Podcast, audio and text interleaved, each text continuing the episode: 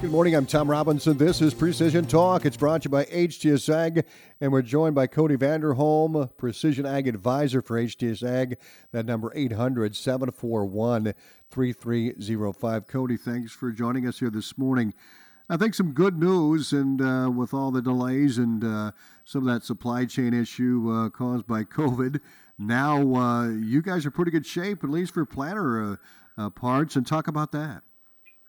Good morning, Tom. Yeah, we uh, ordered a bunch of stuff to have in stock and available. Um, you know, the, the worst thing that we want to run into is is you know have a guy that has the capabilities to want to do something, but just has limitations of not being able to from supply issues. So we ordered a bunch of stuff ahead of time and been trying to forecast and plan a lot of that out. And so we've actually, in the last week here, have had 17 pallets worth of planter equipment show up. Mm. On top of that, we have a bunch of uh, InCommand 1200, 7500 displays and GPS bundles on the shelf, and we also have um, several SteadySteer assisted steering and steer command systems on the shelf ready to go. So we wanted to kind of preemptively take a action and make sure that we have what the customers are going to want and what you know makes a difference for them. And as you and I've talked a lot, to me, the biggest difference you can make is how you put that seed in the ground. So pretty critical when you're looking at, you know, what can I do for the operation and being able to make those planter upgrades and know that I'm going to have that before next year. And I feel confident going into the first of the year with that. Hmm. Well, uh, that time of year, you've been moving some drones. Uh, talk about that a little bit. I know you had a, uh, some new ones come in, and talk about that. Yep, we've got. Uh, so DJI released the M30T yeah. here, uh, oh, I'd say a couple months ago now, and uh, it's kind of geared for law enforcement and public safety. Um, it's a probably a little bit too much of a workhorse for a lot of you know general consumer flying and stuff like that, but it's a pretty incredible, capable aircraft, and uh, um, so we've been delivering a few of those that have been uh, trickling in here. Um, for public safety and law enforcement, and uh, um, it's pretty exciting to see. And I think here before too long, Tom, you'll probably see one kind of down your neck of the woods, possibly. Well, maybe that brand, but we've seen them fly uh, in a couple of uh, unfortunate uh, uh, house fires, and they take those drones up and check for heat spots. It's really interesting to watch them work. Um, they get on top of the, of the, home, and uh, law enforcement runs the drone and um, they can check for heat spots. It's it's really quite interesting, and and they've used them for accidents as well.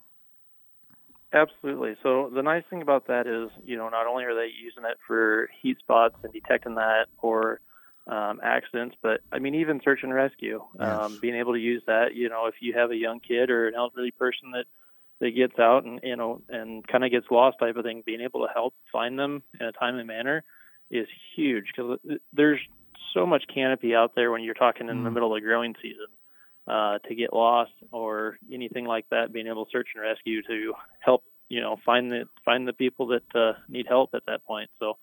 And I, we've seen it everything used from, you know, I think it was what last year the cattle on the interstate that they uh, they were using the drones for to help get the ah, interstate cleared yes. and find everything.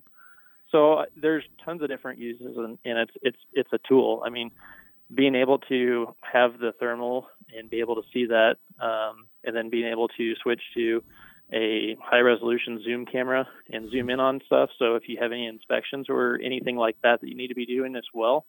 Um, so I know like in a lot of tower inspections, you know, the cell phone towers, windmills and stuff like that, they'll also use those not only for the thermal, but also for the zoom capabilities to be able to inspect that. So mm it, it is a really good, useful tool that uh, has lots of uses and benefits, no matter what industry you're in. Have you seen any spray drones out to this season? I actually have.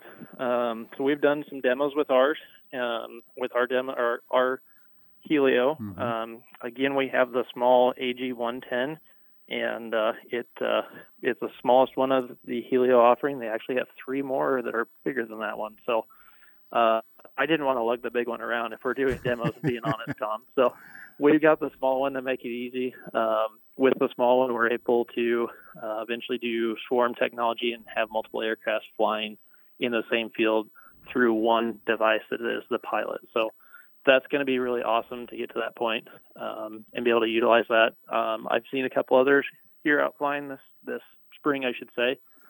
They were uh, doing some fungicide on some rye crop and uh, unfortunately that got hit with hail. So we can't really say that uh, we can we can get a good test out of out of a uh, fungicide application on a rye crop. But it was pretty neat to see uh, something else, you know, out of the norm, and and that was their guys' first attempt at flying anything with a spray drone. So mm. it was kind of a work in progress for them, and kind of unique to see um, some guys that aren't in the drone industry at all that uh, decided to start up a business and kind of tackle it themselves. What's interesting too is, you know, you have those pesky broadleaf weeds, those noxious weeds that grow up along the fence rows. Would the drone be yep. pretty effective there? And have you used it in that respect to, to skirt around a field and, and spray those uh, those type of weeds?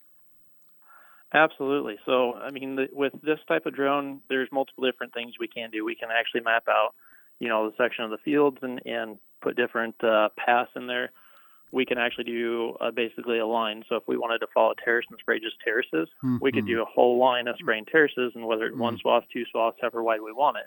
Mm-hmm. The other thing is we can do spot spraying. So we could go to, you know, the, and I think of like an orchard type of thing is I can mark out all the trees, and it's going to go to that tree turn on, rotate a full 360 degrees, stop, go to the next tree, do the same thing, and keep going.